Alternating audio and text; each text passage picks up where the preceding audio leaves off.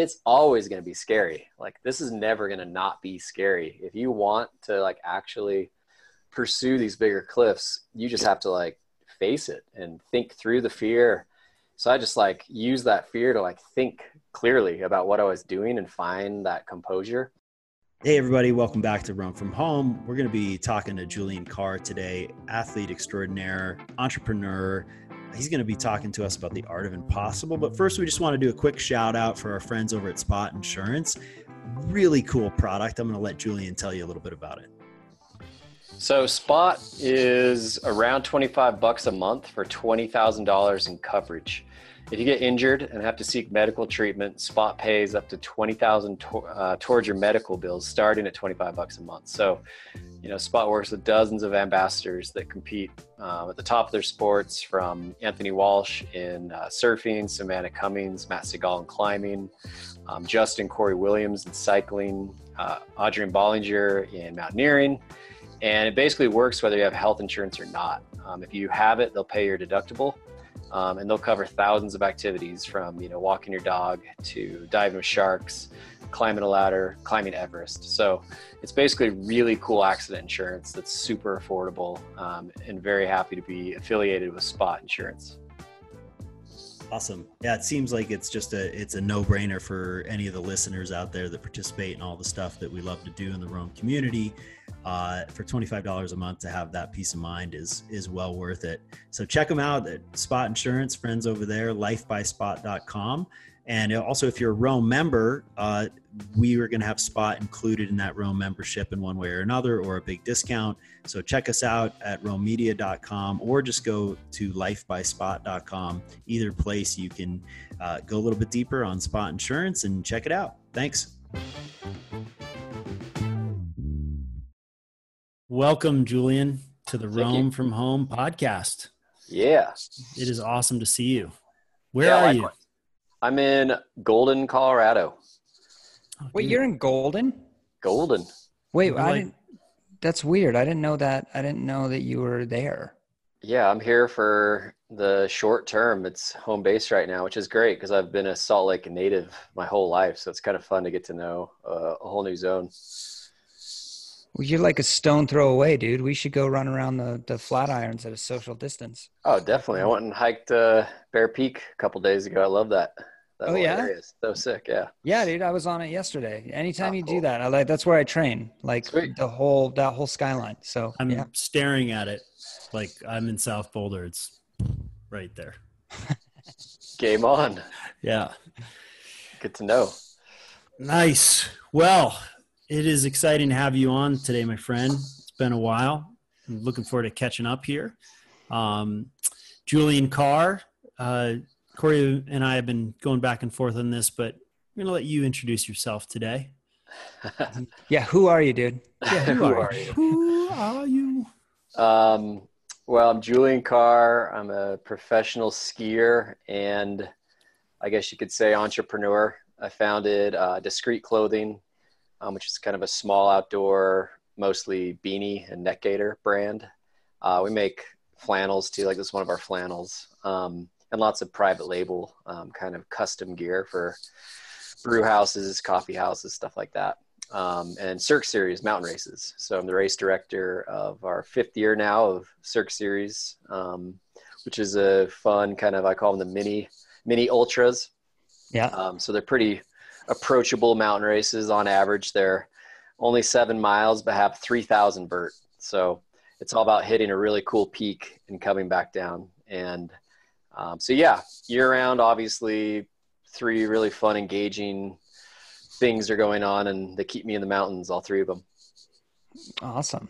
Um, dude, let's I just want to quickly like give some background. You've known CJ for a long time, but but it was illuminated that you and I have probably known each other for as long as I mean, how old are you now? i'm 41 Yeah, so I've known you for like 35 years, something. pretty much pretty much i mean i obviously when i'm in salt lake and i'm cruising around the avenues i'll be like hey that's corey and dave's house right there Yeah. so it's a trip that i've known you since basically I was like probably in second or third grade, and you were like in kindergarten or first grade, right? yeah, I mean, we Yeah. we literally went to school together as like tiny people. I think Yeah. that's a. It's funny too because I was telling CJ like we, you know, we grew up together, and then you know, I think Dave and I were part of sort of that. My brother David, we were sort of part of that arrogant Alta ski kids, you know, employee kids group. And then all of a sudden it was like Julian Carr, you somehow surfaced as like this preeminent badass in the industry. I had no idea how it happened and I still don't. So I'm kind of curious like you know, we we grew up, we go to high school and then all of a sudden you're just, you're the shit. Like what happened? The origin story. Tell us the origin story. Well, I'll try not to ramble on too long, but Ramble, you know, I, I skied. Uh, I started skiing in eighth grade, so I mean, I was I was really late to the party with the ski stuff, yeah. and luckily, I started skiing right out of the gate with Rich Peterson. Okay. And if people don't know Rich Peterson, he's a lead guide at CPG now on a snowboard, but he was raised as a skier and one of the most phenomenal athletes to this day that I know. So I was lucky that right out of the gate, I was skiing with Rich because he's one of my best friends, and I met him in seventh grade. And so I didn't realize just how talented he was. Mhm. So for those first two years when I really fell in love with skiing, I was skiing with Rich Peterson every weekend. We were going up every free chance that we got. And then in high school, uh, obviously really fell in love with skiing and went as much as I could. And then in college, uh, which is funny to bring it back to the to the old school names from our high school. Um, I like knew Clark Fyans from Yeah. just being a homie in high school, and obviously Adam Clark. And I was like, "Hey guys, it looks like you guys are dipping your toe in the in the ski industry. Um, what's the word, you know?" And Clark was like, "Dude." You got to get these Rossi Triple X Bandit skis. He's like, they're gonna make you ski better. and he's like, and then Adam's like, oh, I'll go snap some pictures with you. Why not? You know? And, and Clark's like, yeah, go just find like really good photographers to shoot with. And, you know, that's like your distribution. So like Clark's always been obviously really dialed with thinking from every perspective of how to make a career out of something. Mhm. And obviously getting that consultation right out of the gate really helped me understand that, you know, half of being a professional athlete is the activity and then the other half is how you're making a you know monetary uh, arrangement out of it you know and so right. me understanding that right out of the gate really helped me and my longevity of my career but basically i went out and started shooting some photos built a website back in the day and just started hustling you know and i had you know some sponsors and it was all kind of product based through college Yeah. and then, you know, every TGR movie that's coming out, I'm seeing Jamie Pierre hit just massive 100 foot cliffs routinely. Mhm. And no one else was doing that um, except for, you know, the one off Rob Holmes right. um, or, uh, you know, Jeff Holden at the time had a couple big airs under his feet. But Pierre, he was the one guy that just was routinely going massive hmm and I was like, man, I I, I was just drawn to it because ever since I was a little kid, I've loved being in the air. I love being on a trampoline. I love gymnastics. I love playing in the foam pit. As soon as I started skiing, I, I realized that the mountains are just a massive foam pit, and that's always been my perspective. And so, yeah, after Can that be the poll quote for this Yeah. podcast? the mountains are one big foam pit. but you know, it is in Utah. It's the truth. Like, Yeah. you're around that much deep pow eh, it is like the a real a realistic comparison it's like a real analogy it, it is Yeah. just like a foam pit if Yeah. you're obviously ski enough and find the right landings and know how to assess all that which takes a long time to to get that kind of you know knowledge under your belt. But um, from going from you know learn how to ski in seventh eighth grade to first couple years in college 1920 kind of breaking onto the scene it really um, i mean i was watching like every msp tgr movie. I was like reading every powder freeze free skier and I was just way into it. And I was obviously drawn to big airs and I just was kind of hitting a ceiling at around 40, 50 foot cliffs because going any bigger is terrifying, right? Yeah. And I just couldn't figure it out. It was just too scary. And I would like hike up into Wolverine Cirque and go sit on the edge of uh, that one cliff that Pierre figured out that was in TGR High Life. It's like a 110, 100 to 50 foot cliff, depending on the snow year. Mm-hmm. I, I, sat on that one summer and just like wanted to be in that kind of a alpine environment, just to be like, man, this is so scary to be on top of this big of a cliff. But the more time I can spend on being on top of a big cliff, I think the more like clarity or comfort or any kind of like epiphanies will come to me. And sure enough, I realized that the difference of going like 50 feet to 100 plus mm-hmm. literally was 0.2 seconds to maybe one second of hmm. composure. That's all it took of additional composure of doing a 50 foot cliff. Mm-hmm. And once I finally kind of had that aha moment, the next year, uh, I was with Adam Clark and we were out shooting around in um, the uh, Hellgate uh, kind of Cardiff area around mm-hmm. the corner. And sure enough, we're skiing some POW. It's beautiful, super deep. And I turn around this corner and I'm on top of like 70, 80, 90 foot cliff. And the landing just looks super perfect. Of all the people that could have been around, too, Rob Holmes was with us. And so he's down on the landing. I'm telling him where to probe. Yeah. And he like obviously has trust his judgment with cliffs and, and landings and adam was down there too. I watched him probe in this area that looked perfect to land in and i've been skiing in that pow all morning and for the previous you know two or three weeks. And uh, i like backed up and uh, my heart rate was going crazy. And i was like this is just too scary. Like I, i'm just to do this next time next time. And right then i was like it's always to be scary. Like this is never to not be scary. If you want to like actually pursue these bigger cliffs, you just have to like face it and think through the fear. So I just like use that fear to like think clearly about what I was doing and find that composure. And I did. I hit the air. And actually, it was really funny. Right before I hit it, of all people, too, I was like finalizing my takeoff and almost like a minute out from hitting it. And Jamie Pierre pulls up. obviously, it's like at this time, maybe eight in the morning. We'd been out since sunrise and no one's around, right? And of all people, Rob Holmes down there, and then Jamie Pierre pulls up, and he's like, "Hey, man, I'm Jamie." I'm like, "Hey, what's up? I'm Julian." First time I'd ever met him. Wow. And uh, I was like, he's like, looks, he's like, "This is pretty cool, man." He's like, "You mind if I hit it after you?" And I was like, "Definitely, totally cool." And so I backed up. He got out of the way. He was like super respectful of like what I was gonna do, and um, calm down. And man, as soon as I, obviously being in the air, as soon as I got in the air and seeing the ground that far away and just remaining calm was like a really poignant moment, but I was able to. And when I landed in pure relaxation, uh, maintain that composure, it felt like any 20 foot cliff I'd ever hit.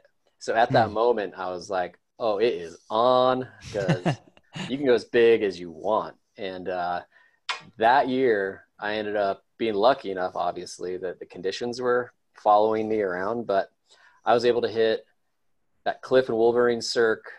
That the first time I hit it was 170 feet. It was like a month after that cliff with uh, telling you about.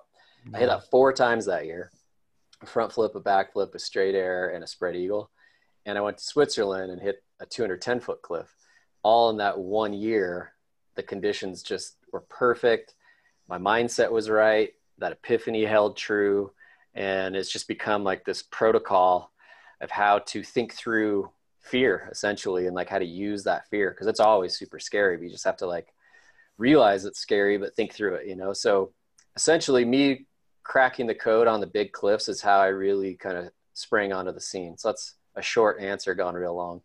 I mean it's, it's perfect good. though. I mean yeah, it's because yeah. it's funny like truly, you know, you sort of or our lives, you know, they they just weren't intertwined for that time period necessarily in high school, and then all of a sudden it was. It was the cover.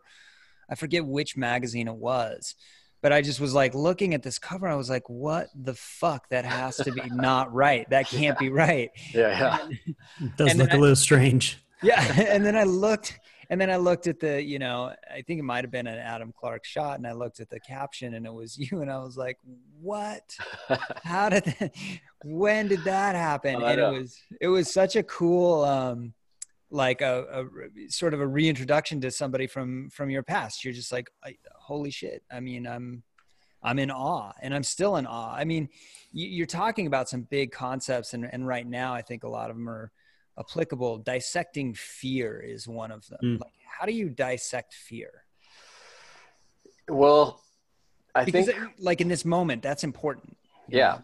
well i think one kind of parameter that i've tried to assess is are your skills adequate enough for what you're scared of?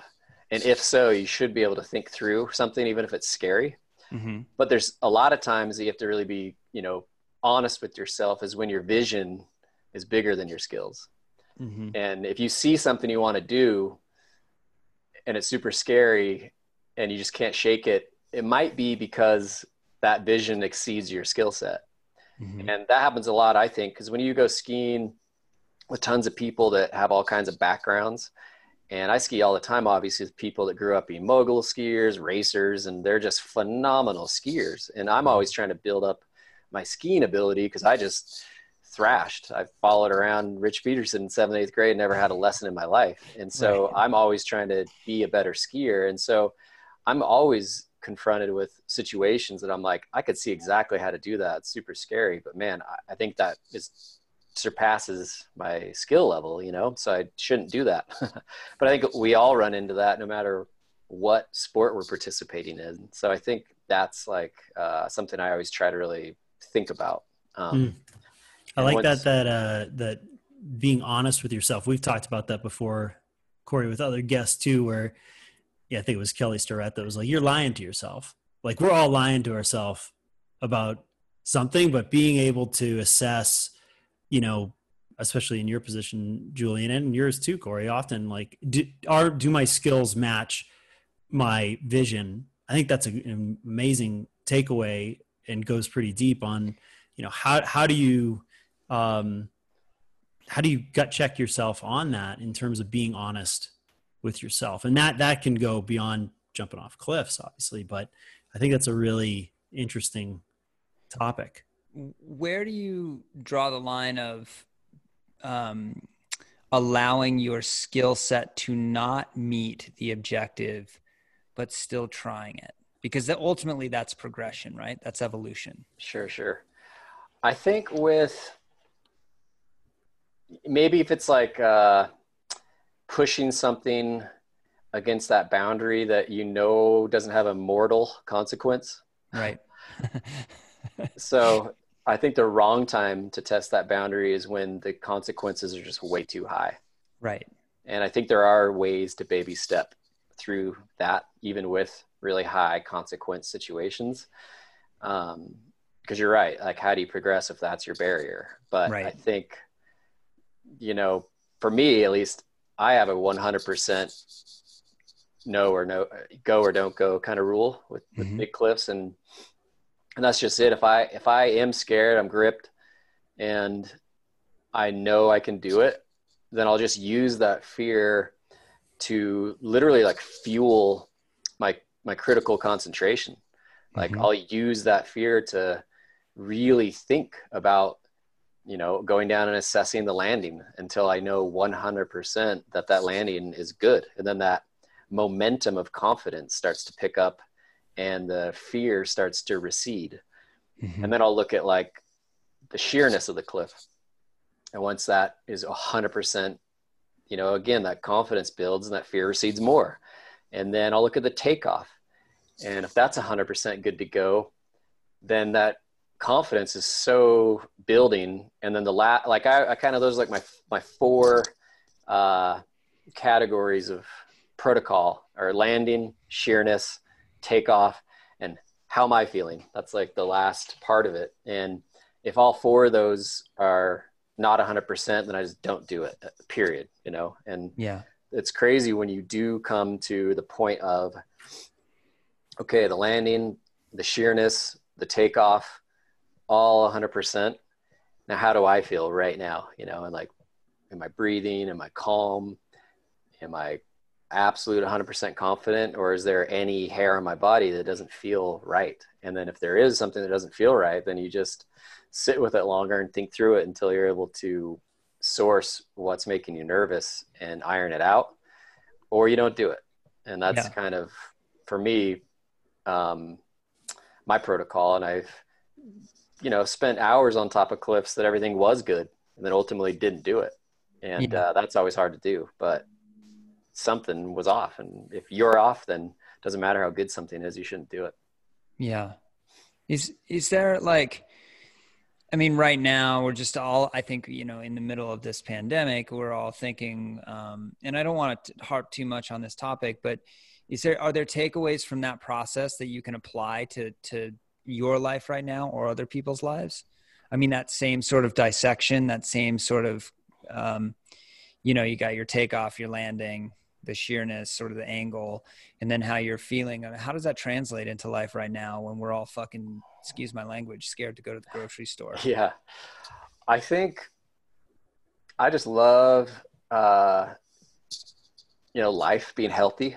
And I right. think with this pandemic, it's just something to be more grateful of, of having baseline health. I'm healthy. My immediate family and close friends are, are all healthy. Mm-hmm. And I think that just bring it back to being grateful about those baseline gifts, you know, that a lot of people don't have right now. Um, mm-hmm. There's a lot of obviously people that are sick. There's a lot of people dying, and obviously the economy is really suffering, and a lot of people are having a hard time. So I just really trying to be grateful, and that's kind of what I'm reeling it back to. And I think mm-hmm. uh, that can be a good practice for for everyone at this time. Is like man, there's a lot of people suffering health wise and financially right now. And if you aren't, then, you know, there's, there's a lot of things just to kind of be, what's the baseline that's really important in life, you know? What is like, I mean, you're a small business owner. What's going on with, with your business? You know, definitely a lot of it fell off a cliff. We also, we are selling a lot of neck gaiters, which was totally unexpected. It fell off a cliff. Is that a pun? Sorry. I couldn't help it. but um, we're selling a lot of neck gaiters, which is cool. Uh, and the races, you know, our first race is scheduled for June 24th, mm-hmm. which is obviously six weeks ago, you know, March, mid March, when everything started kind of coming out and a lot of marathons and, and trail races were getting canceled, I was like, oh, sweet. I mean, my race is four months out. I think I'm insulated that we're going to be just fine. And then after a month, you know, I was like, wow, like our registrations obviously completely standstill.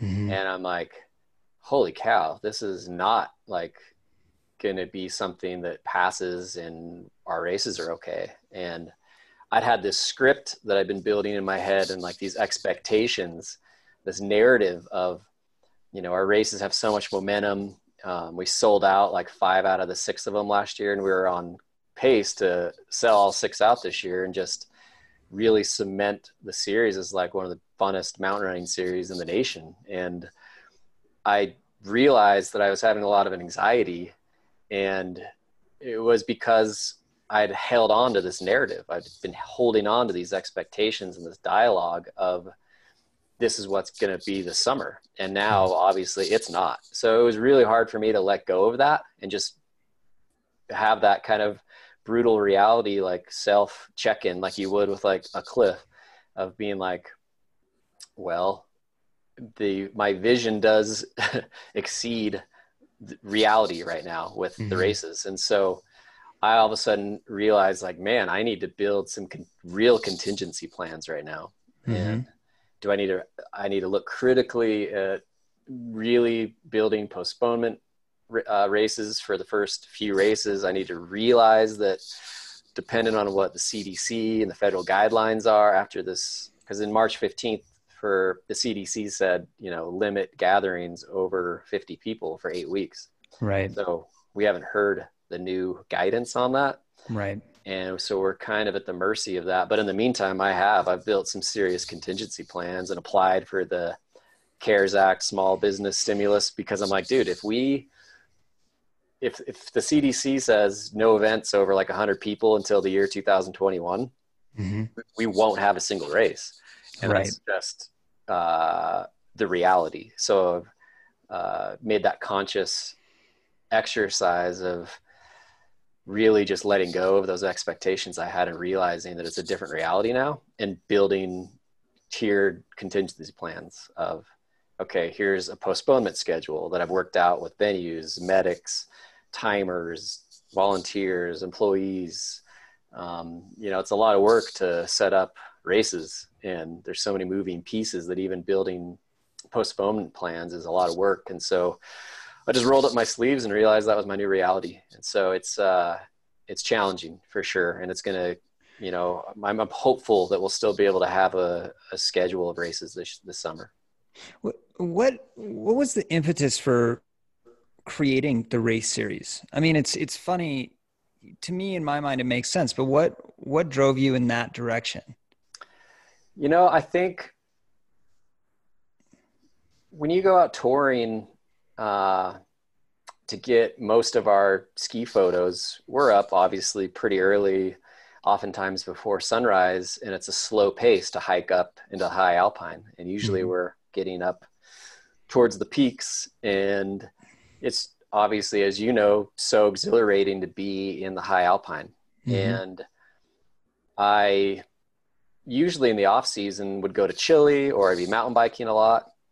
And uh, six or seven years ago, I got this amazing dog, and I'd go mountain biking with her, and she would keep up no problem, and she'd love it. But I was like, man, if I keep mountain biking 15, 20 miles with her all out sprinting, by the time she turns five or six, she's going to be like not doing great. So I lived right by the trailhead to Mount Olympus in Salt Lake. And you know, if you've hiked that, obviously you know it's a monster of a straight up hike. It's only, I think it's just over like two and a half miles with 4,000 vertical feet. Yeah. So, I mean, it's straight up. And so I started hiking that a lot, usually at sunrise or sunset. And I had that same feeling of a cool alpine experience that I'd had skiing. And coming back down, having to be really quick footed and the, the, agility was all there. You know, the the story of the mountain was there, and it's you know it was hard. It was hard work, and uh, I just fell in love with. You know, I'm not much of a quote unquote runner, you know, but yeah. I loved that feeling of trying to go up Mount Olympus as fast as I possibly could. And I got in the best shape of my life. And I was like so into it that I was like, I wonder what races are out there for this stuff. I could have like a fun off season thing, you know? And uh, at the time i was hiking olympus like four to like five six sometimes every day of the week. I was just addicted fully addicted. I like had a, a clock like timing to make sure i could get to certain points in a certain time and i was always trying to prove myself. Mm-hmm. and at the time i was biking everywhere too. So i was just like a, a freak at, at that for like a very brief half a year moment. I was like really in shape and really loving loving it. And I was shocked. I looked into the trail run scene. I saw tons of ultras, which were cool the Hard Rocks, the Leadvilles, the Great Westerns, and all these amazing, super gnarly 100 mile races through the high alpine. And I was like, wow, that's gnarly. Like, respect, you know, but that's not my cup of tea. And then there's tons of 5Ks and, and marathons and road races and agility runs and obstacle courses and mud runs and relay races and all that kind of stuff. And I was like, oh, that's pretty cool too. But where is hiking up Mount Olympus and back down? Where's yeah. like a five mile race with 4,000 vert? And right. I was shocked. Nothing, zero. Like I found like the steeplechase run that goes up Little Black Mountain in Salt yeah. Lake. Yeah. That's still 15 miles. Yeah. That's pretty long, you know? Yeah. That's not yeah. approachable for a beginner. And I was like, that's still just why why doesn't this, why doesn't this exist? And so that was my inspiration. It was kind of like in the back of my mind. I was like, oh, I should start like a Wasatch Classics and do like a race up Olympus, a race up Grandeur, uh, a race up like Jack's Peak or something. And mm-hmm. that was mm-hmm. kind of just like a thought in my mind that circled around for a year. And then the next year, I was in Iceland on a big ski trip, uh, doing a, a, TV show for Outside uh, Television. And on our last day, we hiked up this beautiful to ski the chute. I got up there like five minutes before the rest of the group, and I perched myself on this rock, like overlooking the Arctic Ocean, and the sun's going down. And I felt so good from this 2,000 foot hike I just did to ski the chute, And it was like late March, and I was like, I'm to go home and start that race series this summer. So that was March. This is 2015. That August 6th, we had our first race at uh, Alta. And then we had a race at Snowbird, Deer Valley, and Crested Butte um, between that first race of August and October.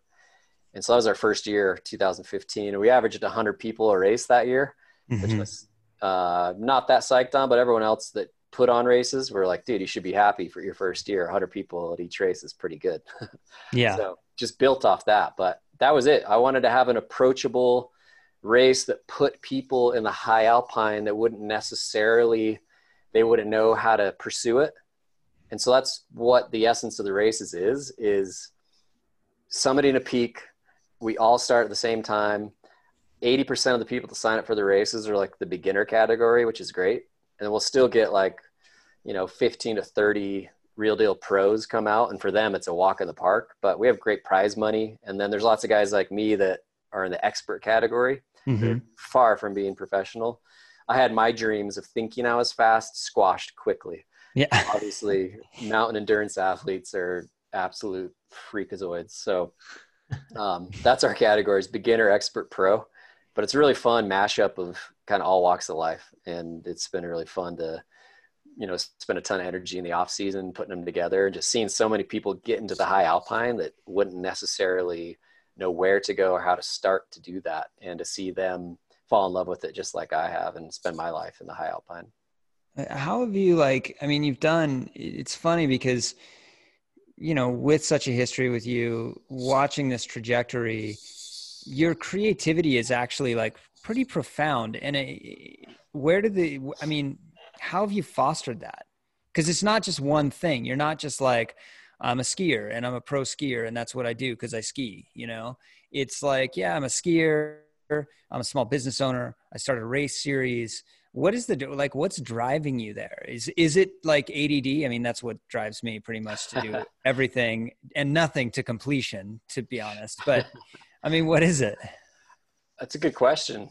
I think uh, I just feel like um, I don't know. Like growing up, I think I saw my dad. Uh, he has a PhD in computer science, but he's like uh, he's has a couple Grammys in music, hmm. and he's written a couple books of poetry. And I just think I saw my dad my whole life. He had a like really busy, successful music career. All the while, he was really busy with computer stuff too, traveling the world, like going doing wild things with computer and doing poetry and all that stuff. I just I think that just gave me this like internal uh, script, I guess, of like that's normal, you know. And I've never consciously been like I want to have I want to be juggling things like like I do, but it just kind of all seamlessly comes together. And I think growing up, I was always uh, creative, and I think I got a lot of that from my mom because she was always making tie-dyed shirts or making rugs or just inventing stuff all the time, just mm-hmm. creating, creating, creating, creating. She's super creative, and um, I was always creating too alongside her. And uh, I think the Discrete clothing gave me a huge outlet for that because obviously I was every year inventing and designing. Um, you know, in the 10 plus years we've been in business, I've designed uh, 99% of everything we've ever made. Mm-hmm. And obviously that takes a ton of creativity and all the uh, work into the website, naming the products, uh, and just figuring out business in itself is pretty dynamic. Uh, mm-hmm. I learned a lot from that, just from that uh, experiment. Um, and then be able to pool everything I've learned from like marketing and uh, the producer side of things for my ski career and pulling everything from the business side from the business and then pouring all that into the Cirque series. Uh, and right out of the gate, I was like, all right, uh, with Discrete, we did a lot of things right. We've done a lot of things wrong, but I learned a ton. And as far as my ski career, I've learned so much and I'm going to just do just Cirque series right out of the gate. And, um, I, I don't know, I guess it's just a, it's a good question. I really don't have a good answer. I just find that I'm able to uh, balance the you know the ability to steer all these ships and still feel like I'm doing a great job as a professional skier. And I think uh, I have the passion and the love. You know, I think if I didn't have the passion and the love to be in the outdoors and be in the mountains, it would be hard to pull off. I think I'd burn out. You know. I mean, yeah, it's it's. Uh purpose. There's i mean it all echoes of purpose. Um and i you know i'm i'm always envious of people that have seemingly endless sort of wells of purpose because i definitely float between mine you know? This is what this is what's driving me right now. This is what's driving me right now. Um so that's it's i mean it, it some of it sort of cj brought up a piece you wrote um about hitting you know these enormous cliffs and it, it verges on in some regards spiritual. And you also you brought up something earlier where you, you'd go up into the wolverine cirque and sit on top of that cliff that echoes to me of sort of a, a haphazard mindfulness practice and maybe you didn't know was quite a mindfulness practice at the time. So i'm curious about that. I mean is this in some ways a that creativity, that drive, that purpose, is it wrapped up into some sort of spiritual ethos in you, or is am, am I creating that? The piece too that that uh, Corey's referencing is the Newschoolers piece that you did. I think it was like four or five years ago, where you know you actually at some point in it you reference like your almost melting your consciousness yourself your physical self like becoming part of the air and the snow and the rock. And that that definitely is we were reading that it's like you know this is this is uh this isn't just like math like oh you know the trajectory yeah, yeah. and the yeah, size of you know you're it's, like you're taking it into a meditative it's math you know, and mushrooms. No, I'm just accurate. Well i think um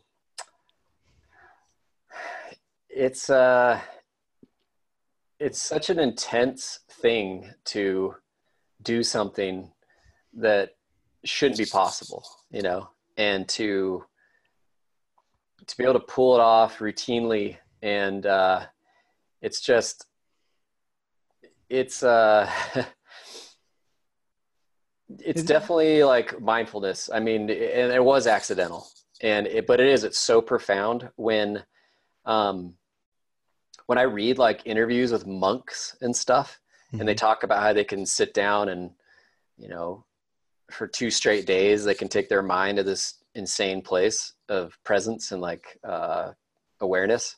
Mm-hmm. I'm like, oh, I, I actually know exactly what they're talking about. And they can access it sitting cross legged, but I have to, you know, spend and apply every ounce of my soul into finding like that equilibrium of mind, body, and soul in doing giant cliffs. mm-hmm. But it starts with that fear and realizing I have the skill set and I'm going to think through the fear.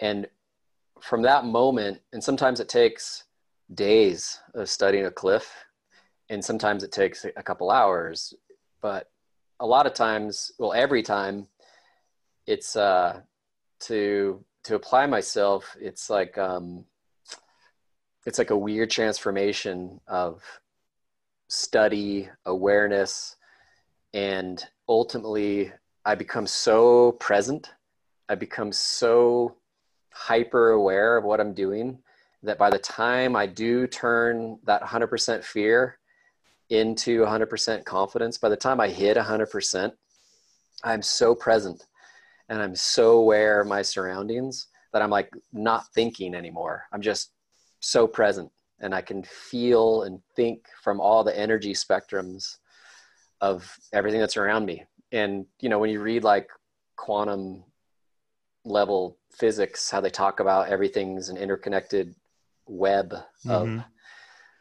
activity, like actually everything is connected at electromagnetic level. Uh, mm-hmm. I think that's why I can do these big cliffs and not get hurt at all. Like I don't feel the landings, and it's because I'm so present that before I even go off the cliff, I'm already part of the landing. I can already feel myself being a part of that whole spectrum, that whole fabric of energy that is me, my skis, the air, the cliff, the rocks, the trees, just it all is like this seamless, weird, hyper awareness presence uh, that is very hard to explain and super profound, but really calming and really peaceful and a hundred percent clarity. There's not a ounce in my body that is like I might not pull this off at mm-hmm. all. And it's really crazy because I see pictures of it afterwards and it looks crazy to me. I'm like, holy shit, that is so crazy. Like, how did I become that guy? And yeah. it's really, really bizarre. And I never it's just weird. I think if you would have told me as a little kid that's what I'd be up to, it'd just be really hard to believe. And I don't know how I've carved myself out to have that skill set, but I have. I've cracked the code, and it's really weird to me that not more people do it. Like still, like in the ski industry, there's nobody else that's barely maybe one or two guys here or there will do a hundred foot cliff. And and I'll do this real quick too. What drives me crazy is people that hit a 40 foot cliff and call it an 80 footer or someone that hits a 70 footer and calls it a 100 footer.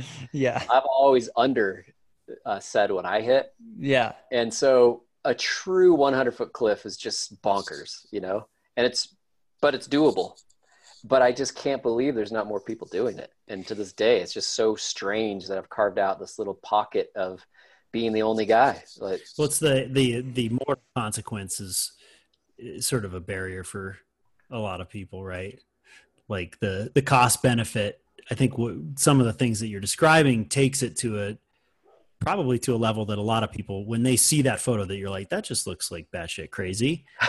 Why would somebody do that right? Well, like what yeah. is it about that that what is it about these giant cliffs that is so attractive to you? I mean you've described that a bit but i don't think that people get that from looking at the photo. They just the, the adrenaline junkie you know? Yeah. it's not about adrenaline at all the way that you're describing it. It's about you know a connection. Oh totally. And i think that's just it. Like i never go out to dominate my surroundings. Like i want to exist with it you know? But i think that there is a stereotype there is a stigma around extreme athletes and it's been sensationalized i think by hollywood and branding like mountain dew and that whole like uh, just point break uh, culture of just send it and do it for the YouTube views or whatever. And unfortunately, you know, as we all know uh, that are on the other side of that fence, is that everyone that's doing these sports are so they're so mindful, they're so most of the time intelligent and make great decisions and it's the exact opposite of the stereotype. I think there are some guys that show up that make a little, you know, blip on the, the radar that do just send it and they get away with it for a little while or they get hurt and they disappear, you know. But for guys that make a long career out of it, whether you're an alpinist or a crazy kayaker or mountain biker or motocross dude or surfer, every guy that has a shelf life and a career is just usually really humble, smart, and um, I wish that side was articulated more about extreme athletes because 95% of conversations I get into with strangers, the first question they ask me is, Do you check your landings? And I'm like, Dude, are you really asking in my face? Am I just a reckless idiot. Like, Yeah. literally, you, are you really asking me that? And I get asked it all the time. I'm like, wow. Do- I mean, do you do you feel like there's an element of how do I say this? Addicted to flow? Because I think ultimately what you're describing is a level of presence that people work towards through meditation. They work towards um, through mindfulness practices, and in some ways, sports in general can be a and I hate this term, but a hack into you know flow states or what that's sort of the buzzword that we use now to, to describe this. And what you're describing is, in some ways, almost hyper flow. It's it's um, it's a dissolution. It's um, time. You know what's that called when when time sort of disappears or Dilation. time dilation. Um, so you're you're tapping into sort of a hyper flow, and I think there's a lot of people say, well, it's it's you're an adrenaline junkie, and that's sort of the mainstream buzzword for somebody who does things that are incomprehensible otherwise. Is there an element of being addicted to something, and could that be the sort of the the hyper mindfulness that you achieve in it? I think I enjoy it, but I'm also, I can be like a spectator of it and just appreciate it for what it is. Mm-hmm. Um, Mindfulness. yeah, just the hyper sense of otherworldly presence that I am able to access with the big cliffs. Mhm. I just find that I'm super grateful that I've been able to experience it, you know, a couple dozen times on Mhm. some of the more intense big cliffs I've ever done. And I think just I love the mountains. I love being outside. I love being creative. And I think that's what I'm always chasing. And I feel just lucky that I've had the opportunity to do that. And I know that that is going to expire. And right now, I still love it. I still have the passion. I still put myself in the situation that neat things can happen like that. But I've also started, ever since day one, with starting Discrete clothing, has been an acknowledgement that you there's a shelf life as an athlete.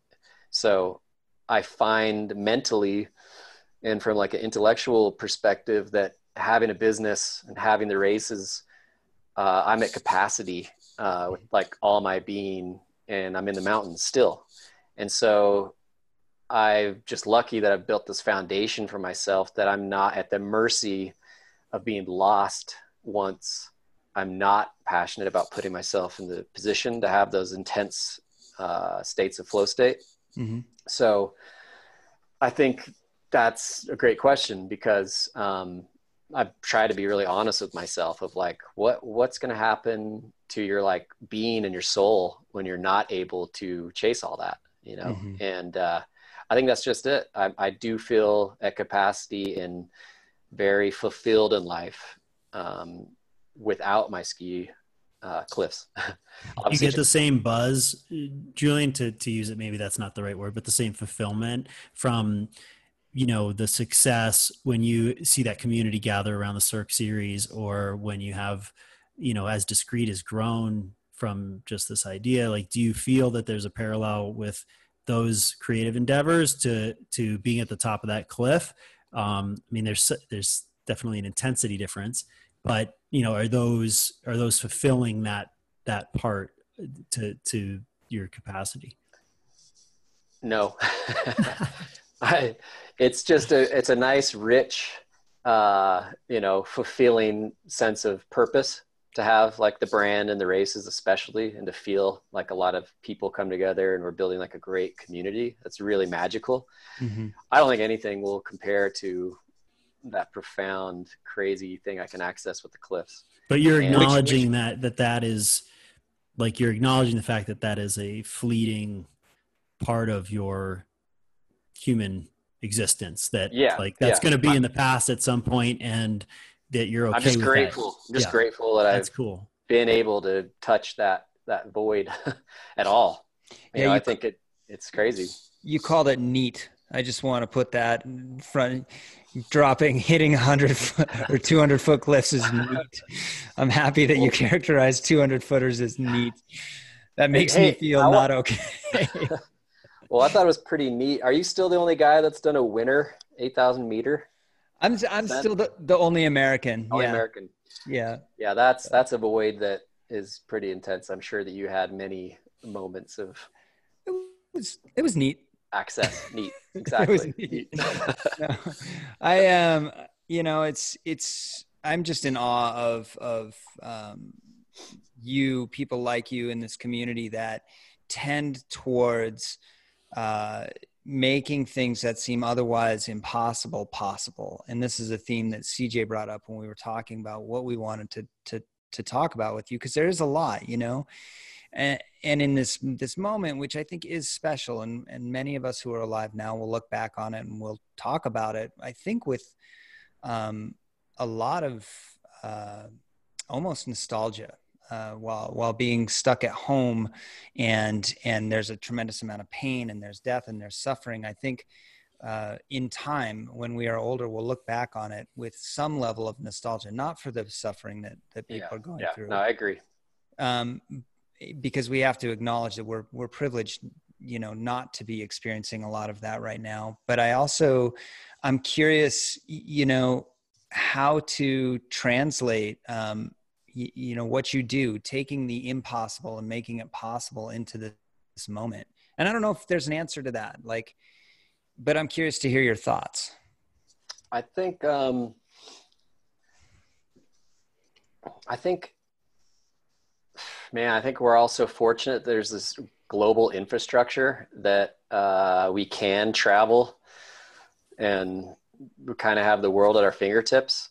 And I think uh, that's impossible. So I think if anything, it's going to shine a light on the privilege that uh, the infrastructure of this planet has and Mhm. that and also reversing that i mean this spring i i didn't i was supposed to go to iceland back to europe uh, back to canada um, a couple little hut trips in the middle of the colorado rockies and obviously haven't done any of that and it's weird i've like read more books lately downloaded and bought this amazing music software program i've been putting off for like three years. And i've been trying to like learn how to make music and learn music theory. And I've realized that, uh, man, I, I hope that it just lets people realize that you don't need to feel you know with that absurd absurd term when people are like how you been oh so busy. Like I feel like hopefully we can all let go of that a little bit like it's okay to not be busy. Like mm-hmm. we've all not been busy as much as we have been or could be for the last couple months now. And it feels good. It feels good to just know i'm not getting on a plane tomorrow. I'm going to finish that book instead. And i'm like being more conscious about those habits now of like realizing i wasn't doing enough of that.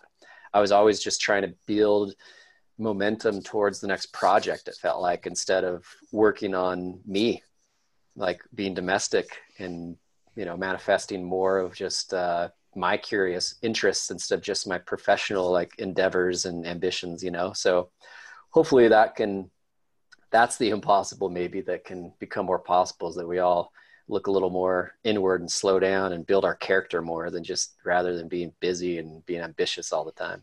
The, the move towards human being from human doing. Sure. Yeah.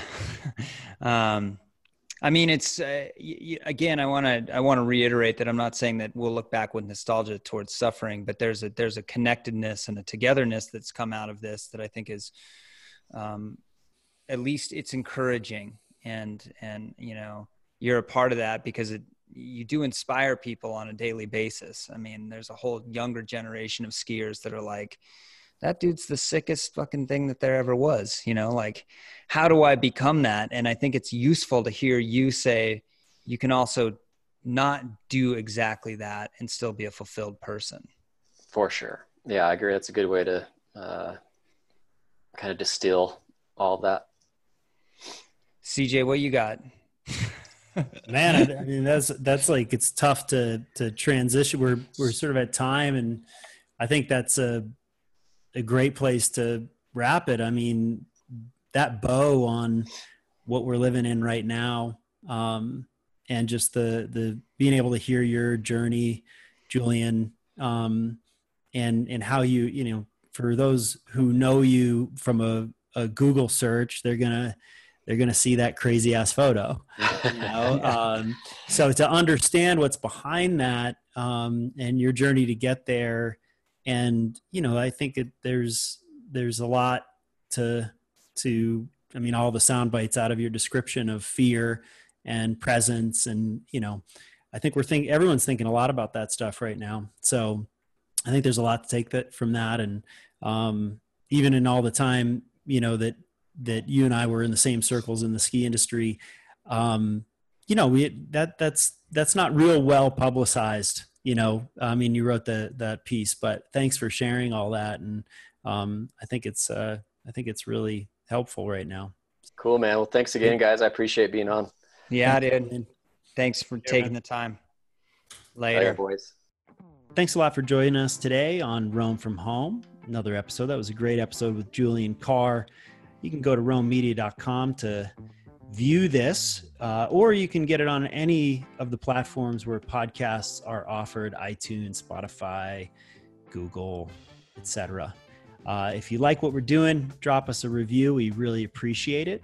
Um, and we've got a whole bunch of new guests coming down the pipeline that are going to be really exciting. Anyone uh, on the list, Corey, that's particularly exciting for you coming up? Well, I mean, we've had such incredible guests uh, already, and I'm looking forward to um, speaking with Chase Jarvis, who's a creative force that um, was one of my early sort of inspirations in the outdoor photography world.